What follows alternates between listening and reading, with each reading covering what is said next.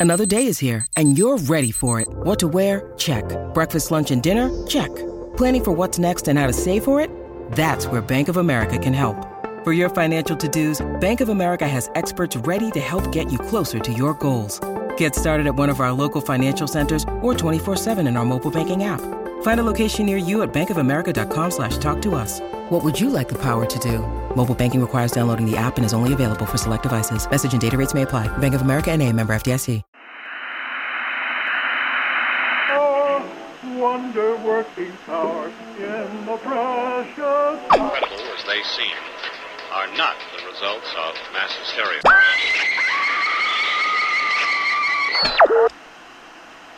You may wish to adjust the dial. You are currently tuned into the wrong station.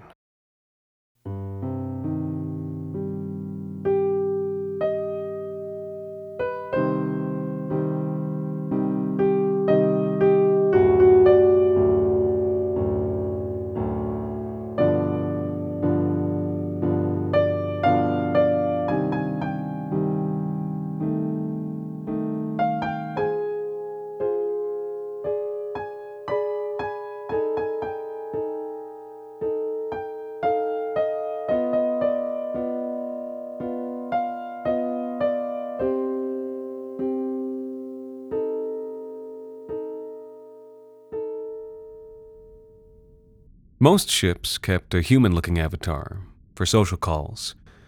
People feel more comfortable when they can see their gods incarnate. But the Lesser Zadkiel was not most ships, and the form they chose was of sizzling light radiated through dark clouds, only faintly suggesting a human form. It was the third day of my voyage, and having wandered the ship's limited maze of corridors and hallways a dozen times already, pining for an unrequited adolescent love, I was listless. There weren't any games on board, and the crew were all old eccentrics and silent friars. For the first time in my short, privileged life, I was left completely to my own devices, and I hated it. By the time I passed the upper hall for the third time that day, and came across the ship's avatar practicing Tai Chi, I was almost out of my head. I leaned into the room to watch them practice. There was literally nothing else to do. The avatar was framed against the wide, arched Gothic windows. Beyond them, the starry void stretched on forever. Bored? The ship asked. They knew I was there without turning to look.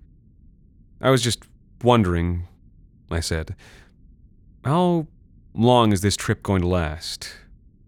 Lesser Zadkiel laughed. The sound was like lightning sizzling over distant hills. Children of Utopia, always distracted, always expecting fresh entertainments. Oh, I'm sorry. You've come to the wrong place for that. The trip will take however long it takes. They punctuated their point with a White crane spreads wings. I had the sense I was being dismissed, but I wasn't so easily gotten rid of.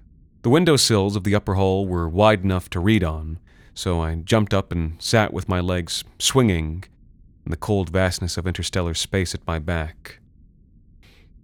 Sleipnir, I said. It was the name of the ghost ship we were out there trying to find. Sleipnir. I'm not sure I like it. Your instincts serve you well, said the ship, tolerating my continued presence. It is an evil name. Sleipnir was the eight legged horse of Odin, but Odin was a death god. A death god with an eight legged horse. Do you see the joke? I shrugged. Joke? No, not really. When do you ride a beast with eight legs? When four men bear your casket to the grave. It's the sort of grisly riddle that the Vikings liked. But I suppose the builders of Sleipnir didn't know that. I shivered. The void was chill behind me. Many ships picked up little eccentricities, little hobbies. So would you, if you were immortal. At that moment, several kids from the graduating class of my high school were on board the party cruiser Champagne for My Real Friends.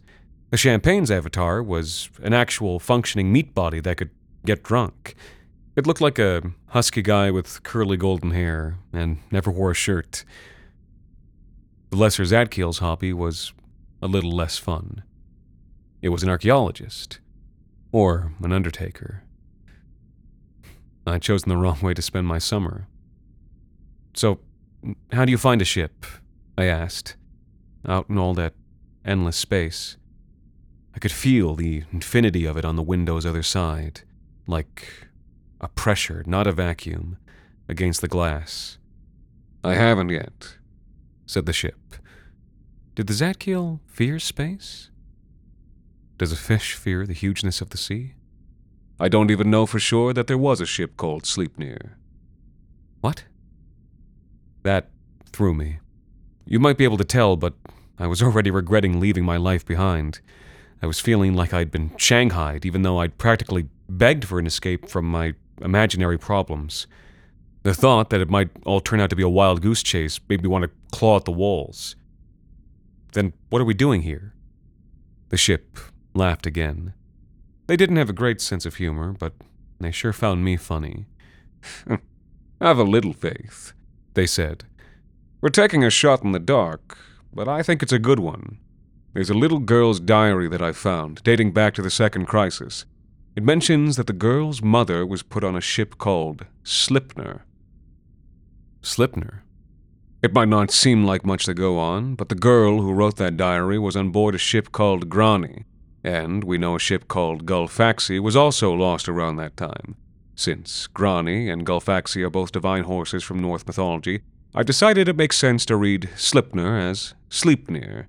Given Sleipnir's importance, it would have been the biggest of the three maybe up to 20,000 souls.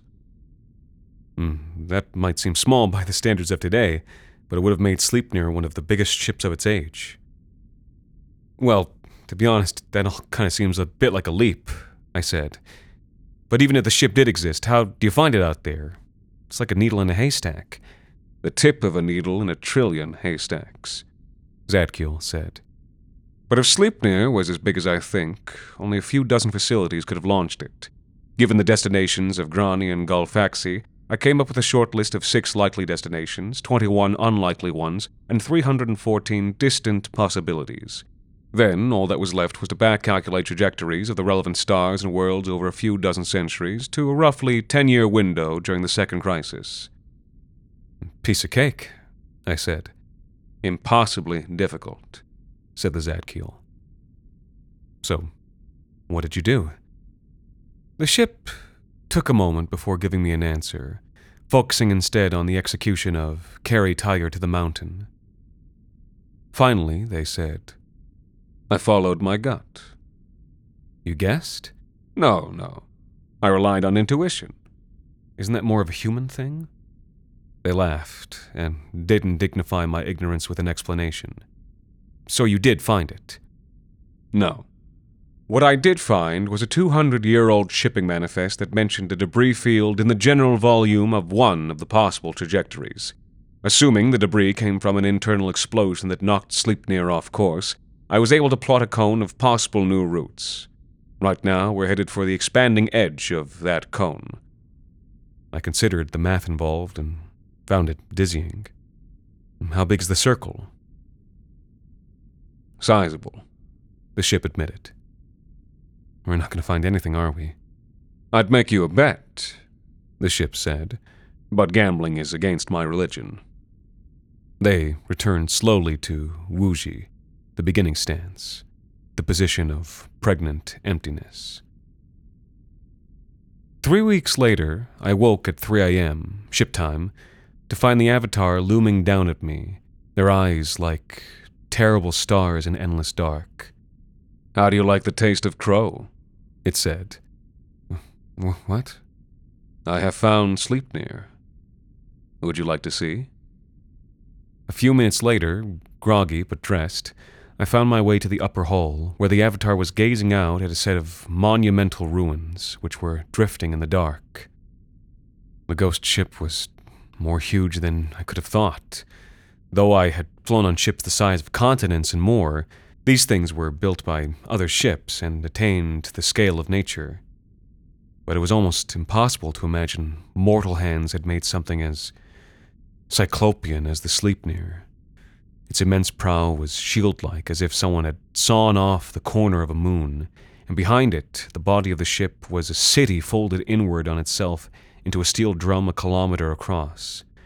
Against this dark vastness, the lesser Zadkiel was like a hagfish at a whale's sunken corpse, a damselfly against a temple wall. How did you find it? I asked. I was awed by the scale of the thing.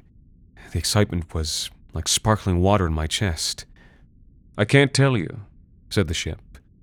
You mean my little human brain couldn't understand? I mean my big machine brain can't understand. So many guesses had to be right in order for me to find her here. Statistically, it shouldn't have happened. I might almost say. The ship hesitated. What? That the Sleipnir wanted to be found. I thought of that cold and monstrous hulk waiting out there, silent in the dark. Please don't say that, I said. Why not? said the Lesser Zadkiel. Wouldn't you want to be? After only a few moments, the Zadkiel's drones began to stream across the Sleipnir sleeping skin, like fireflies in a summer night. A sudden envy seized me. After so long trammeled on the ship, I longed to be free, to fly the night and explore as they did. Zadkiel, I said, can I go with them? The avatar turned to stare at me for a long moment, its mind opaque behind those glowing eyes. It may not be the best idea. The Sleipnir could be dangerous? No. I have the power to keep you safe. But it is a ghost ship. Are you prepared for what you'll find? Because I was naive, I said, I'm not scared of ghosts. The Zadkiel dipped its head. Then I have no right to stop you. A short time later, I was sheathed in black and sentient fiber, warm, well nigh indestructible, and thinner than a single human hair, so it felt like being naked in the void. The suit breathed a slight pressure behind me, so that I could move through vacuum as though swimming. I swam with a slow breaststroke in between the stars. Around me, the stream of drones had finished its catalogue of the Sleipnir's interior and were now flowing down toward a newly opened hatch. Each drone embodied a fragment of the Zadkiel's attention and self, and following them was like swimming through a school of bioluminescent fish down towards some sunken mountain in the ocean depths. I sank with them down through an open hatch. Welcome aboard. The Zadkiel's voice was a murmur in my ears. Yours is the first heart to beat here in sixteen hundred years.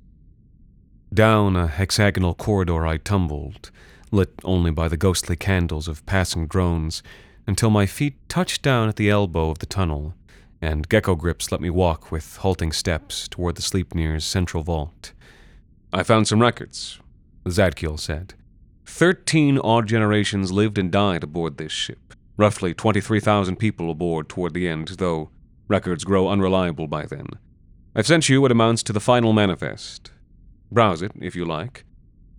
I was already flicking through the bank of long dead faces, which the suit projected onto membranes covering my eyes. Do you sometimes notice certain features fit in certain times? How people of a certain era share a certain look? There was something similar among all these faces a heaviness of feature, maybe a heaviness of heart. Then, from among all those faces that belonged, one suddenly stood out. A girl of about my age at the time, who looked like someone I might have known before. A modern face, a familiar face just on the edge of recognition, like a word on the tip of the tongue. Something burned in those eyes, above the sharp cheeks, below the dark brows. Even in a blurry photo, long degraded, something burned. Hmm. What is it? Zadkiel asked. Never mind, it's stupid. Say what you were going to say. You know that I believe in intuition. This girl. I, I, I think I've met her before. Interesting. Like I said, it's stupid. Out here, said the Zadkiel, how can we make such judgments? We're in the deep, far enough from creation that the normal rules run thin. Space is infinite, and in infinity, all things by definition must occur. Somewhere out in that infinity, there may be beings identical to us, down to the atom, sharing this same conversation. Somewhere, some version of you and she have met, perhaps. And perhaps identity, in some yet undiscovered way, links all these endless variations, these counter expositions in the endless fugue. Out here, we cannot help but entertain such thoughts. And when the ship said this, I wanted it to be true. It felt right, though I couldn't bring myself to believe it. You're giving me too much credit, I said. It's just my overactive imagination daydreaming about a pretty face. Oh, most likely, said the ship. Most likely. A few quick blinks cleared the manifest from my vision, just in time that I caught sight of a shadow flitting past the far end of the tunnel. Ship, was that you? Hmm. I don't have any drones in that volume right now. For the first time since putting on the suit, I felt a chill. A clammy bead of sweat crept down my spine. The shadow had looked human. And it was so silent in that suit, that ship, that endless void, so silent that my breath and heartbeat were machinery in my ears. Slow, sticking footsteps brought me to the tunnel's end, to the yawning, inner darkness of the Sleipnir's vault. And something hurtled from the gloom. I screamed and jumped back, caroming off the tunnel ceiling as it hurtled from my throat. The suit reacted for me, thrusting out my arms as the thing struck me, and the momentum sent us spinning backwards down the hallway, locked together. For a moment, all the world was grinning yellow fangs and sightless, ruptured, frosted eyes. Are you all right? said the Lesser Zadkiel. Yeah. yeah. I caught my breath as a slow ricochet carried me back to the tunnel floor. The corpse's cold eyes were still boring into me. It was um, just a ghost. I'm sorry, I thought you understood, the Zadkiel said. Among other forms of debris, there are over 20,000 bodies in the central vault. But was the ship sorry? I wasn't sure. Uh, maybe there was um, a certain satisfaction in their voice. Children of utopia, they'd called us. Sheltered, naive. Up until that moment, the Sleipnir's death had been theoretical to me. But now I held it in my arms. It was real. It had happened It was still happening. The bodies had never had the chance to fully decompose. They were newly dead forever. I studied the body. It had had time to putrefy in zero G before the vault had ruptured, freeze drying the corpse with nightmarish effect. The body's upper half was bloated, the legs strangely shrunken. Rusty swaths of livor mortis stained the body everywhere, while green and purple blooms of rot beneath the skin were powdered blue by hoarfrost. There are no smells in a vacuum, but the scent of freeze dried rot in my imagination was so strong I almost gagged. With a little push, I let the corpse spin slowly back into the Sleipnir's inner night. As the darkness swallowed it up, the broken fingers still reached for me, beseeching. Perhaps a little light, as Zadkiel said, and a pale flare kindled in the vault, throwing long and jittery shadows where the floating bodies veered. What the light revealed was a vast brutalism, a trammeled world of hard angles, steel and concrete tightly packed and hunched together. It wasn't a home, it was a survival engine, with less concession to human dignity than a shipping crate. While the Sleipnir lived, the great 12 sided drum of this space would have spun for artificial gravity, and so its grim pillbox habs were stacked sideways and right side up and upside down, a surreal favela. I couldn't imagine life here, born in windowless darkness, to hurtle through darkness and die in darkness, never to see the sun or taste the unrecycled air, to be a squatter in the void, to sail indentured to die on some Croatoan island, to spend 600 years imprisoned. Why did they come? I asked the Lesser Zadkiel. Who would volunteer to live like this? Those who had to. I shook my head. What do you mean, had to? They had a choice, didn't they? I, I can't think of anything that would make me choose this. No? Nothing? The ship's amusement held an edge. And you, whose ancestors have lived in paradise a dozen generations, what do you know of need or domination? I do not live in paradise. Try telling that to them.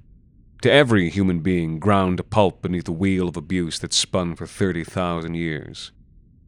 I bit back a bitter reply. Who likes being told that they don't know what suffering is? But I had no good arguments to make against the ship. I could snarl and bark if I wanted, but I knew it would only be empty noise. Instead, I bit my tongue and jumped into the vault, sinking past jagged chunks of steel and gleaming shards of shattered frozen flesh. The ship went on in a softer voice. Is there justice in nature? They asked, or is it a manufactured good? And were these deaths and a hundred centuries of human suffering a capital investment made for its machinery? And was it necessary, after all, or only sufficient? The ship murmured on as I sank past grinning broken bodies and the bluish luminescence of its drones. I came at last to the city at the barrel's inner edge, where those that now floated had once lived. By then, the Zadkiel had fallen silent. I opened the manifest again to find that the ship was filling in biographical detail in real time. Whether this was from records or physical evidence, I didn't know but the Zadkiel worked fast. Names flew past my eyes almost faster than I could read them. Jeremiah Safford, Astrid Gustafsson. But at that moment, there was only one that I was truly interested in. The girl with the burning eyes now had a name Moraine Mwangi Taylor. With the name came an address. When I clicked on it, an amber waypoint appeared before my eyes. I began to swim. Down among those gray habitats, the streets were thick with ghosts. Each corner that I passed, some drifting, slowly spinning figure would reveal itself in the blackness, grinning, frozen, hollow eyed. In the silence and the strobing dark, each apparition came as a sudden shock, and each set of dead sockets peered into me, each set of dead lips laughing and giggling silently at what they saw. Again and again they revealed themselves to me, until my skin crawled and I wanted to scream into the dark. But before too long, the waypoint had led me to another hab. I paused a long moment, staring into the dark space beneath its lintel, afraid of. what? Some living dead thing waiting in the dark? Or simply afraid of finding Moraine Mwangi Taylor dead? And why? I knew she was. And yet, that sense of recognition, kinship that I had felt on first seeing her picture had stuck with me. With it had come a strange hope that she might somehow turn out to be alive. Like how you hope a character you know will die will live each time you reread their story. I stepped into the darkness. The apartment was empty mm, smaller than my cell aboard the Zadkiel. The final room I checked turned out to be hers. It was a teenage girl's bedroom. In the mind destroying madness of that ghostly city, in the endless night, it was still a teenage girl's bedroom. Pillows floated in the corner. Frozen succulents and cacti hovered in a cloud of little stones around the garden on the windowsill. In that dim and blue stained light, I could see how she had mended her dull and much patched jumpsuits with little patterns in blue thread. Humanity amongst the inhuman. It pierced my heart. Ship, I asked, fighting down a crack in my voice. Are there sleep pods on the Sleipnir? Talking to me again? The lesser Zadkiel said. There are some. Sleipnir was divided up by class, with descendants of the crew on top. In a crisis, some would be able to hibernate themselves in the aft compartments. They were, of course, to be drawn from the upper crust. So there was a chance then. Whatever had happened to the Sleipnir, there was a chance that she'd survived, dreaming away the centuries in hibernation, like some gel blooded Briar Rose in an alloy castle. And for some reason that I didn't understand, I wanted it to be true. Needed it to be true. I didn't ask Zadkiel if the pods were active. I had the story spelled out in my head already that I would arrive in the aft compartments and find one pod still illuminated from within, somewhere that the Zadkiel had forgotten to look. And then, as life support kicked back in, she would awake. One last survivor of the Sleipnir, and she would recognize me in the same way that I had recognized her. I took to the air and soared past the dead streets, ignoring the upturned faces of the drifting, livid citizens. I didn't dare to believe that this little fantasy of mine might actually happen, but at the same time, I was drunk off of it and wished for it to come true so badly that a part of myself was almost convinced it would. A love story. It would be an unbelievable love story, and it would make all of this mean something. Zadkiel, I asked, have you discovered what happened to the Sleipnir yet? My imagination ran amuck. Space madness, descent into barbarism, or some alien disease. Yes, I have, said the ship. It was nothing remarkable. Just the usual. The usual? What usual? That they fled from Earth, but brought Earth's problems with them. That the same forces that destroyed their lives at home followed them out here. Ahead, the aft bulkhead was a great wall overlooking the fuselage city. It was a defensive last resort for the vital systems. If a meteor pierced both shield and city, it might still be stopped by the bulkhead and the ship would live, though 20,000 souls the poorer. There was a navel of amber light in the middle of that great armored darkness, and I flitted toward it at speed. There, a series of Zadkiel's drones were flowing down an open hatchway. The ship went on. The Sleipnir was designed to give the crew control over any resources aft. In practice, this gave them the power to tyrannize the passengers. And it seems they did. Can a machine offer a despairing shrug? I could hear the impossible gesture in the Zadkiel's voice. The crew was meant to replace itself from the population on board. But crew quickly became an inherited status, and with it came the callousness of any aristocracy. Including one run by AIs? I said. I'd meant it as a flippant, cheap shot, and expected some scathing jab in reply. But what the ship gave me was a troubled sigh. Sometimes I worry. Through the bulkhead, I hurtled down frozen expanses of hydroponic agriculture, frozen vegetables thrust pallid from the hard black ice. Through still factories turned over to printing of ordnance and edged weapons, past chunks of bulkhead open to the void.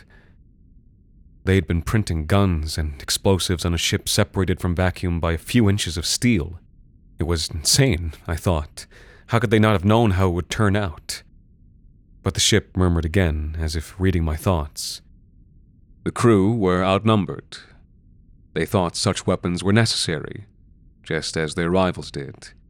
And when the air purifiers slowed, and the bomb smoke lingered on the air for years, that only made it more urgent to plant more bombs to bring the struggle to a close.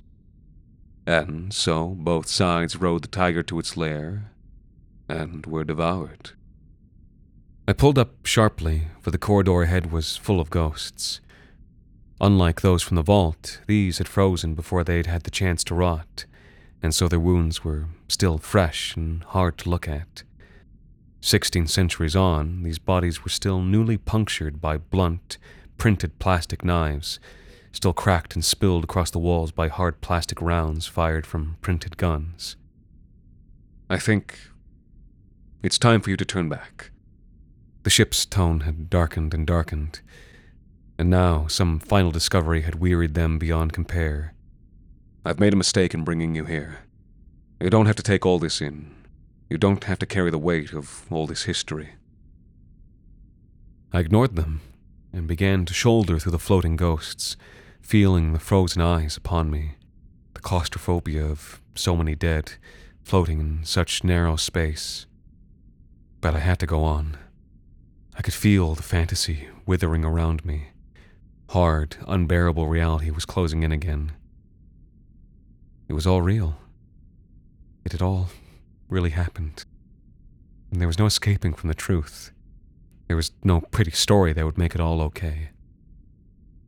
I leaped at the end of the corridor, and my momentum carried me up a shaft that was all but clogged with bodies. Unlike the ones before, these had arched backs and hands around their necks. They had choked to death on vacuum. That's what happened in the end, I realized. The, the crew. They set charges and blew out the aft section on purpose rather than let it fall. Yes, murmured the Zadkiel. They fell back to the hibernaculum and set the rest of the ship to vent once they were under. None of them would have to watch their little genocide unfold. And then, when they awoke in orbit around a brand new world, all of it would be ancient history and easy to forget. But something had gone wrong. The bulkhead to the hibernaculum had been cut open by torch, and black scorch marks stained the steel on every side. Someone found a pressure suit in time. Yes, sighed the ship. She did. I felt an insane kick of hope in my chest. It had to be her. It had to be Moraine. Clawing at the scorched edges of the opening, half expecting them to still be blazing hot, I pulled myself through. The hibernaculum widened around me, its receding walls honeycombed with sleepers cased in glass sarcophagi. In a small, rare concession to beauty, quartz window twinkled with the light of stars beyond. A blue glow washed through the hexagonal pillars as the Zadkiel's drones flitted from place to place. And there, under the quartz skylight, I came face to face with Moraine Wongi Taylor at last. She was asleep, with her face to the void, eyes shut, smiling softly amidst the black flow of drifting hair. She seemed utterly content, just floating there, a few feet above the deck, with the cold starlight raining down upon her. Look around you, the Zadkiel said. The drones swirled on every side, and their blue glow rose to a harsh and bloody amber. From every glass case, the faces of the sleepers leered, and I realized with a sudden shock that they, too, were dead. In that red glow, black scorch marks stood out from the controls of a hundred hibernation pods. She had torched them all. The mechanisms failed, and the people sleeping in them died. There were children among them. Pregnant women, too. But all the same, Moraine was smiling in the cold. Oh, I said. I floated for a moment, trying to wrap my mind around the scene. There were unused pods. She could have used what little time she'd had to set one up and save herself. Instead, she'd chosen to burn the others down. She could have lived. Instead, she'd chosen universal death. I stared at that calm, kind face for a moment, not sure what to make of her. Not Briar Rose, but a creature made of thorns. A long time had passed, I supposed, since she'd been the girl who mended clothes with little curlicues of bluish thread. I couldn't understand her, though I tried. Our worlds were just too different. Weren't they? Or maybe I just didn't want to see myself reflected in that calm and sleeping face. Didn't want to feel that kinship, recognition. Didn't want to understand why somebody would choose to kill the human race. The amber light began to dim, and Moraine's face was plunged into shadow. I turned and left the Sleipnir, never to return again. It was some weeks later before I was willing to talk about that day. We were halfway home by then. I found the Lesser Zadkiel's avatar in the upper hall, practicing Tai Chi before the void. I watched for a while in silence. White crane spreads wings, strum lute, diagonal flying. How many scenes like that have you found? I asked. Hundreds. Why do you do it? Why do you track them down? Mechanical curiosity, I assumed. An inhuman, morbid need to collect and categorize information. Because they happened, Zadkiel said. And it matters that these things happened, because they happened to real people, and somebody ought to know. I wish I didn't. Do you? I'll never be able to forget it now. Ah, I'll always remember the faces, the rotted ones, the frozen ones, the sleeping ones. Would it matter if you did forget? Those faces would still be there. What was the point of it? I asked, feeling the emptiness boil up. 20,000 people lost, and all that suffering just a single speck in an endless dust cloud. We've made this silly little paradise for ourselves. But what's the point in the face of all that? What's the point when it can never cancel out a moment of all that pain?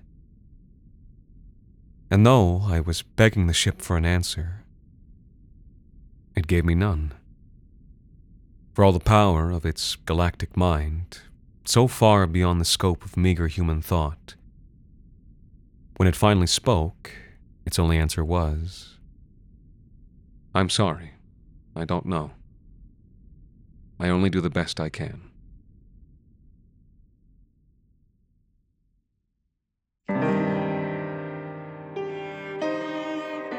The Wrong Station is made possible with the generous support of our listeners on Patreon. Patrons can listen to The Wrong Station ad free, as well as get access to bonus episodes, discussions, and more.